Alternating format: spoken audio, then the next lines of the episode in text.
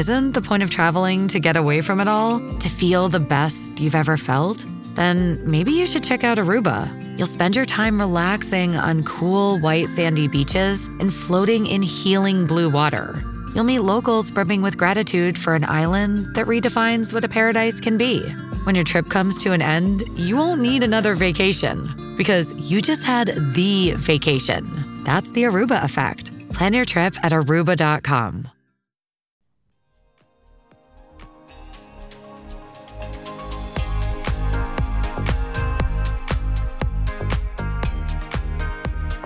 Hello, and welcome to DNI Spy, the weekly podcast which covers what's really going on in the world of diversity and inclusion. I'm Dr. Julie Humphreys, And I'm Natasha Whitehurst. and in today's episode, we are exploring women in aviation. And we're joined by Tracey Curtis Taylor. Tracey's an aviator who's renowned as one of Britain's foremost female adventurers. Tracy recently published her book, Bird, about her life and flying adventures, which is soon to be the subject of a uh, global documentary release. So, welcome, Tracey. Thank you so much for coming in. Thank you very much. Delightful to be here. Uh, first of all, what inspired you to write the book? Well, actually, it was suggested to me by um, my literary agent who'd spotted some of the publicity in the media. So he approached me over it. I mean, I had thought about it, but I, I never actually believed I could do it. Why? But because it, you know, it takes a lot of concentration and time.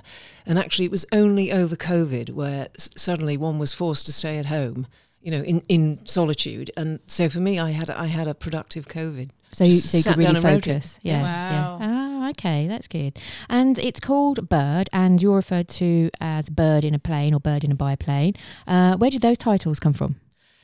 Well, you know, the whole ethos of the flights was around women, you know, the pioneering women. But I, I just liked, somebody punned it to me. They said, oh, you know, some bird in a biplane.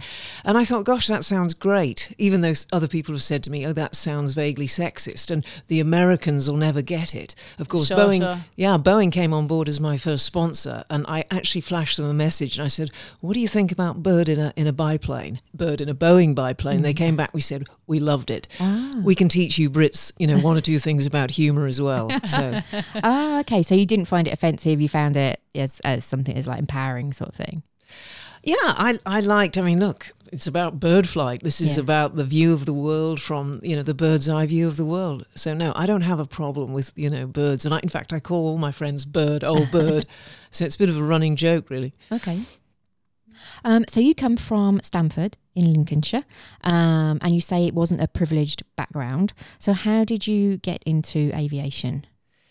Well, almost by accident, really. I mean, yeah, I, look, there was nobody in my family who flew. There was no obvious way into it. It didn't even occur to me, actually. It just was never ever presented a, as a possible career choice. There was no real formal career advice at school. But at 16, I went to Canada. We'd been raised in Canada. My twin sister and I went back just after we'd done our O levels. And uh, I'd seen a, a sign at the side of the road advertising introductory flight. You know, it was about $10. And I thought, that's Wow. me. That's me. so while my twin sister went shopping, I went flying. And, you know, it was just a brief flight, but I was so enraptured by it that this poor Austrian pilot couldn't get rid of me. And he ended up taking me on a charter. So I was actually flying all afternoon. Wow. And it was, it was, a, it was a life changer. So what was it about it that, that was so life changing?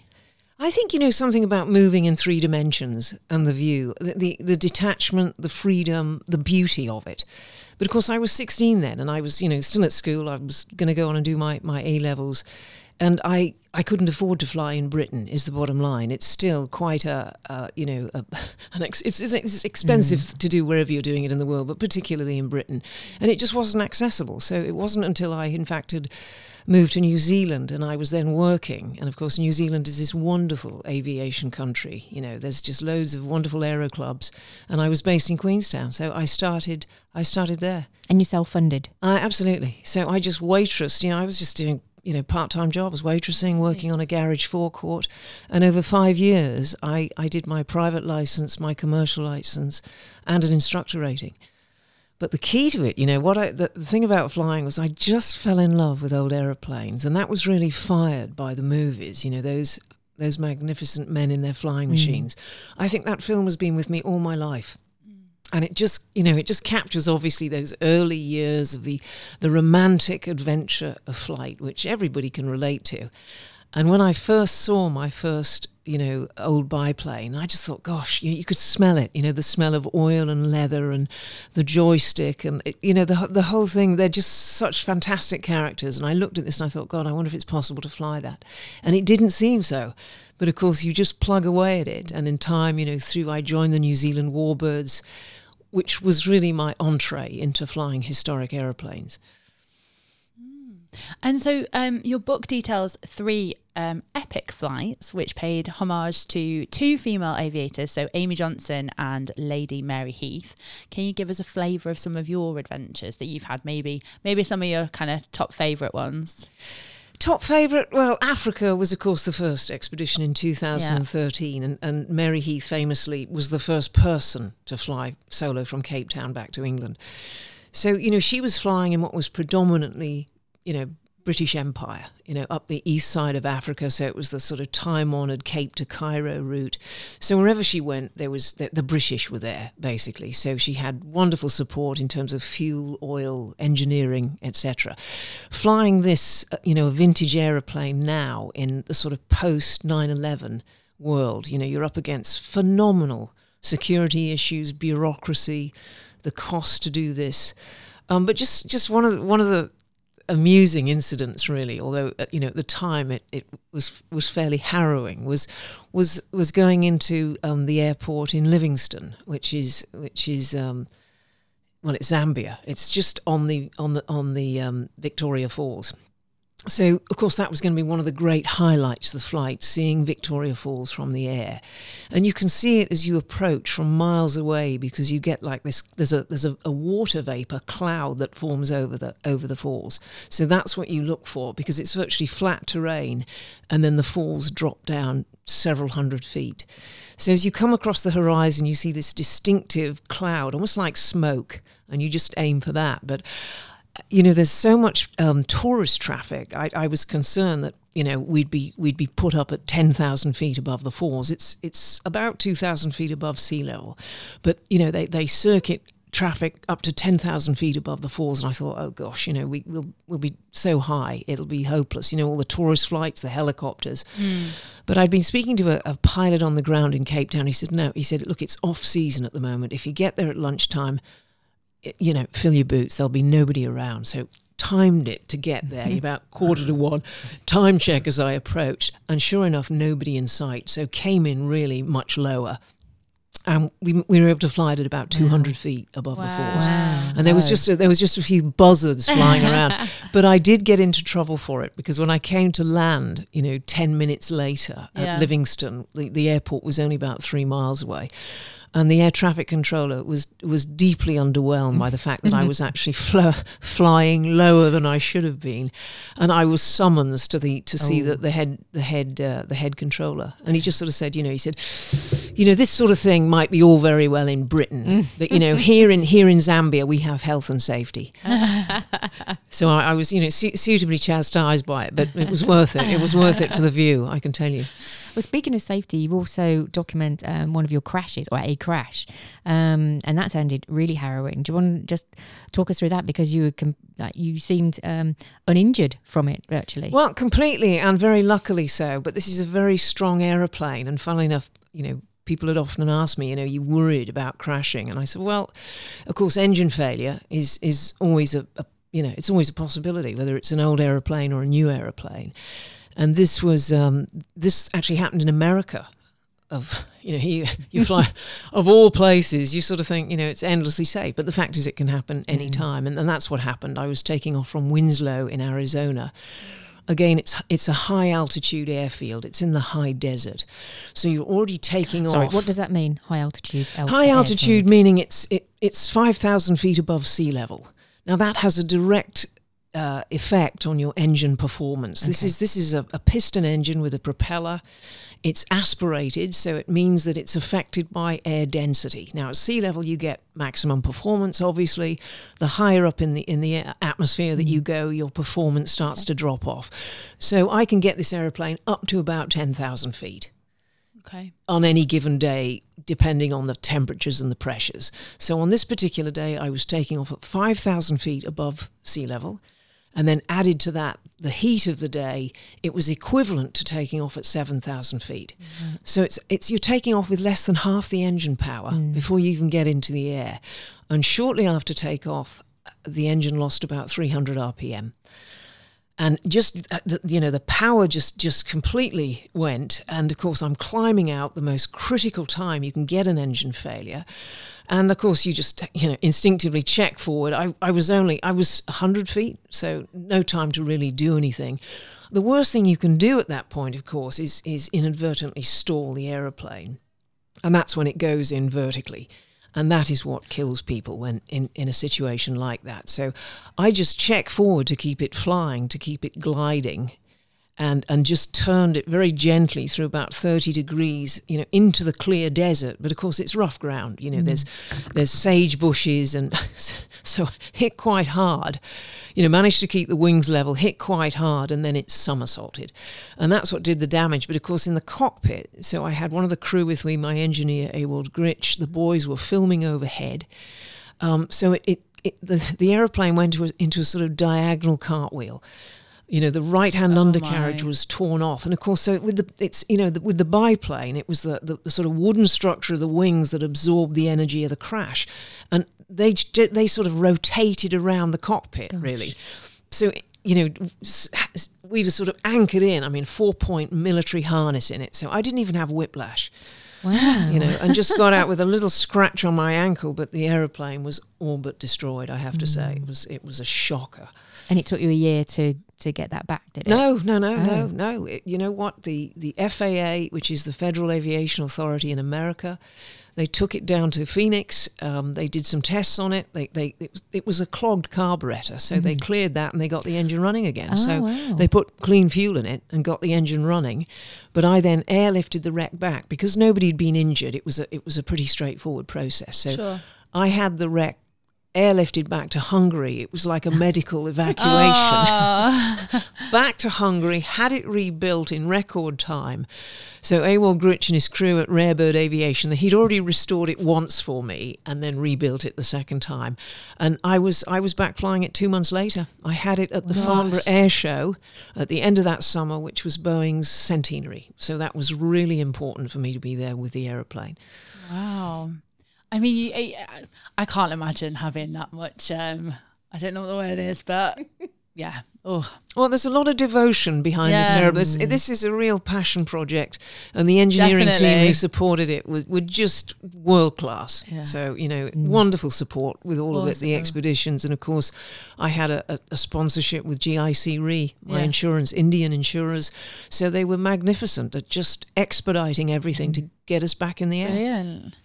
And um, talking um, then thinking about kind of inspirational kind of female strength, um, you've got really kind of special memory of your father's older sisters.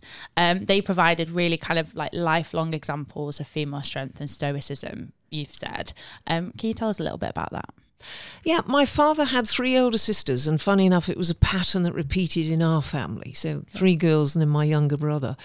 Um, so we, all, we, you know, they would always come and see us when we were being raised in Canada. We were out there for nine years.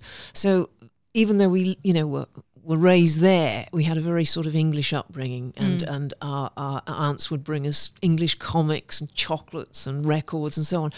But they were such kind, understated, deeply loyal, supportive um, people. Very Christian, actually, in, in their approach to life, but very, uh, very unassuming and very modest. You know, and I think it was part of that that post-war generation.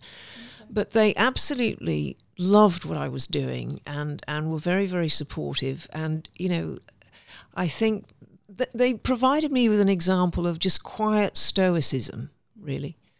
So, as a woman flying planes and biplanes around the world, you're in a real minority. Um, so, what barriers or challenges did you face, and do you still face? Well, firstly, there was really nobody else doing this, never mind female, males either, to be taking an aeroplane, a vintage aeroplane, these sorts of distances, you know, over 35,000 miles, low level, over five con- uh, continents. issues, challenges as a female. Um, firstly, it's not easy to get into aviation. It wasn't. It wasn't for me. As I said, there was no obvious route into mm. that. And you know, you look at the the history of aviation over the 20th century. It's a boys' club. Mm. You know, the the mm. whole male establishment was hostile to women flying, and they obstructed it. And this culture started in World War One. And of course, it's a military culture, hierarchical, and and you know, as I said, it's it's riven by um, Yep, sexism, chauvinism, and, and I've seen it. I've got to say, I was such a novelty in the kind of flying I did because I was the only one doing it. I, I probably had fanta- I had fantastic treatment. Occasionally, you'd come across an attitude, but I I just moved it aside and carried on, mm. frankly. And I've you know, certainly in terms of the sponsorship, I think people were just very drawn to, one the passion of the project, but I think they were drawn to the story of, of how women have just, you know, they've been so underrated in aviation. And that was part of, you know, huge motivation in doing the flights was to highlight the historic achievement of women in this industry and to, to sort of you know, reintroduce this back to this latest generation because I hadn't heard of Lady Heath, let me tell you, but most of the, this generation haven't heard of Amy Johnson mm. either. But these are fantastic role models. They were engineers, they were pilots, they were breaking records, they were setting records, they had short, brilliant lives. And they, they paid a huge price for it, I might add, as mm. women do. Um, so I think following on that kind of thread, so the Women in Aviation Charter, um, uh, well, it'll be Women in Aviation and Aerospace Charter, won't it? Um, has announced the new chair um, of the Civil Aviation Authority, which is Sir Stephen Hillier. Um, and as the new patron, he said that he pledges to encourage those around him to embrace equality, fuel inclusivity, and challenge gender biases from the cockpit to the boardroom. Um, but it still feels like there's a long way to go. Like you know, you you've obviously been flying a long time. You've been you've been you know really you know heavily kind of trailblazing, as it were. Um, and when we look at like the number of women that are kind of pilots worldwide, the number and percentage is still so low. I think when we were looking, it's like less than six percent there it's, or thereabouts.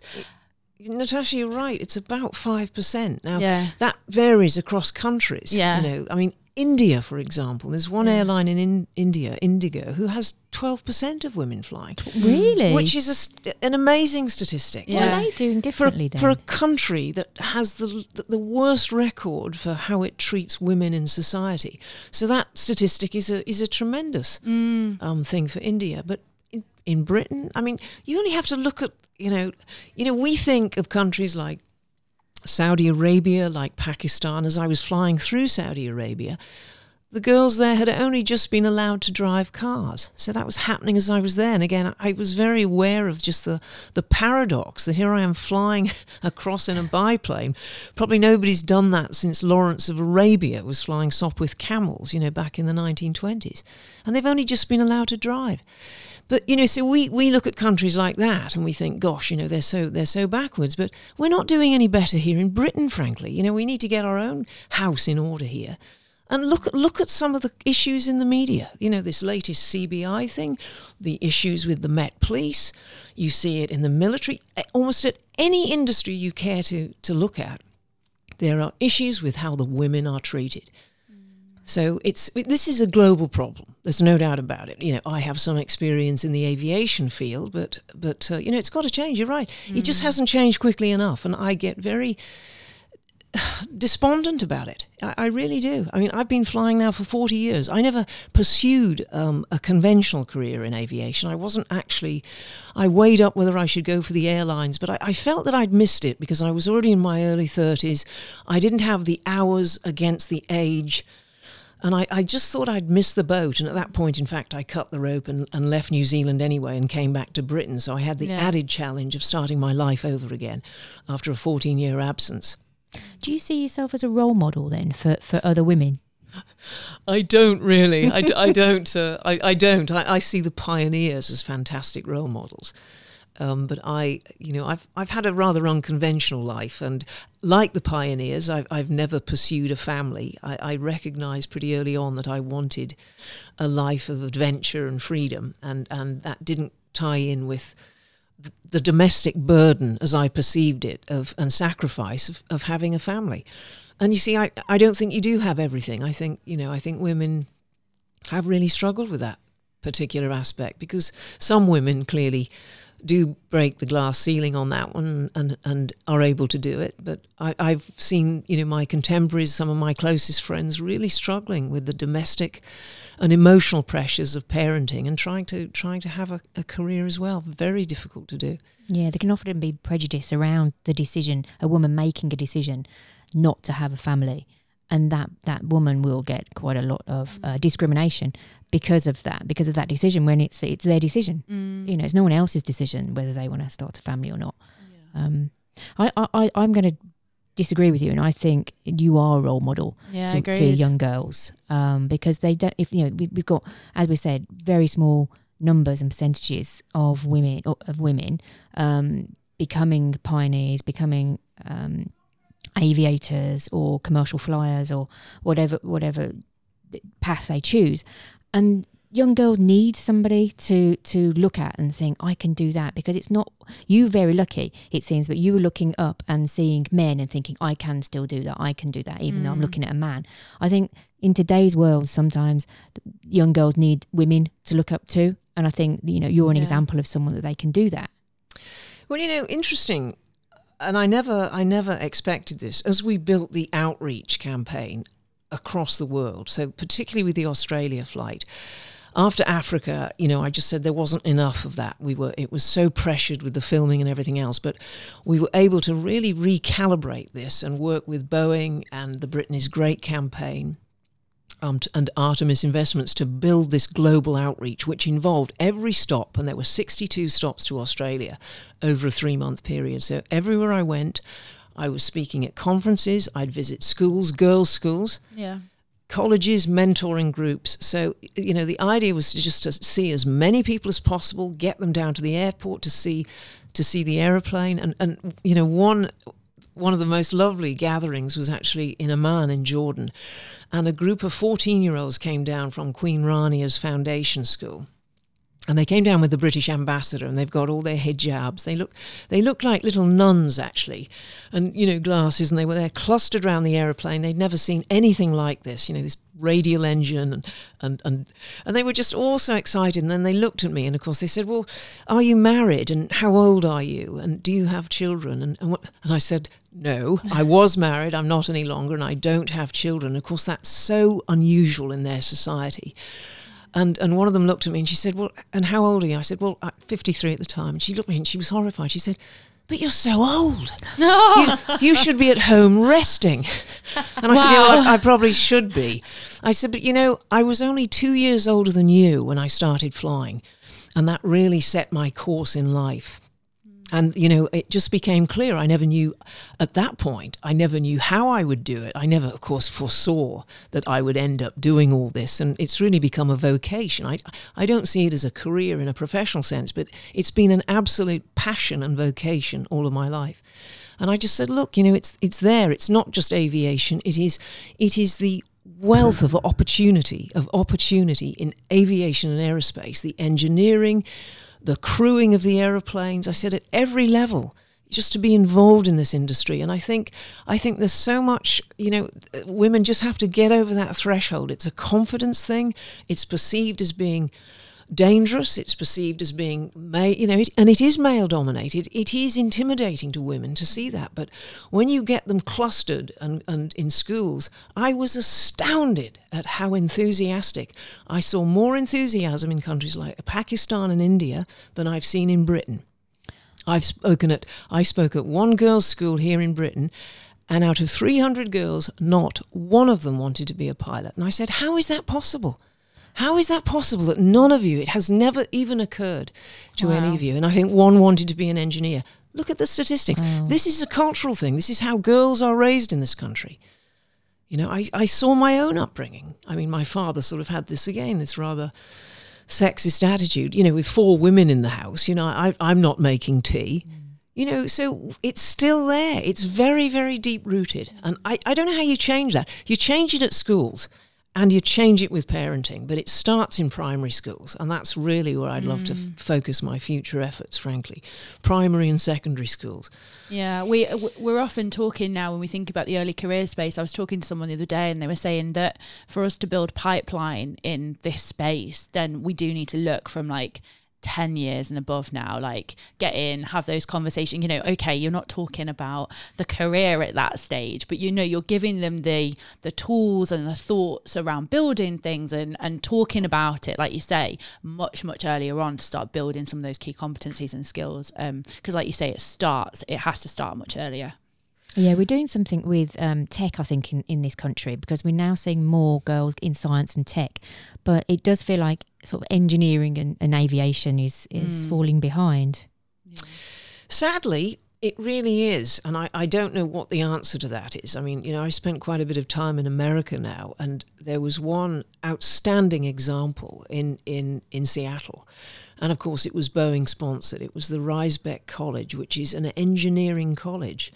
And they and they're recruiting people there, predominantly girls from the age of 14 on. And we had nothing to compare with that. Mm. And of course, it's a whole nexus, the whole industry, which of course is Boeing generated, but they've got the Museum of Flight there, they've got this wonderful engineering college. And people apply to it. it. It's it's almost like you're applying to college when you're. They're, they're looking at the application from 12, 13, 14, and I was blown away by what they're doing there. So I think we just need. I, I think we need a sea change in how we approach this. Yeah, I think you're right. Um, this has been a fas- fascinating chat. Um, we all. We always ask our guests one final question, and that is around a top tip. So we see inclusion as an action. It's you can't just be, expect inclusion to happen. We've got to make it happen. Uh, so, what would be your top tip? Do you know, I think determination in life is probably the single biggest factor. You know, I mean, we all like instant gratification, but, you know, I've learned in my time that it's the long game. It's the incremental things that you do mm. that just, you know, that get you there in, in the long run. So, you know, I never believed I could fly and I just kept chipping away at it. I really never believed it. And yet, here I am, this old bird flying around Pioneer. f- flying around in an even older bird, and it's it's been an absolute dream, I have to say. Mm. Well, this has been a dream conversation. So, thank you so much for your time, Tracey. it's Thank you. brilliant thank you Thank you. You can find us on Twitter. Our handles are in the show notes below. And if you've liked what you've heard, please rate us wherever you get your podcasts and subscribe to get new episodes automatically. Thanks for listening.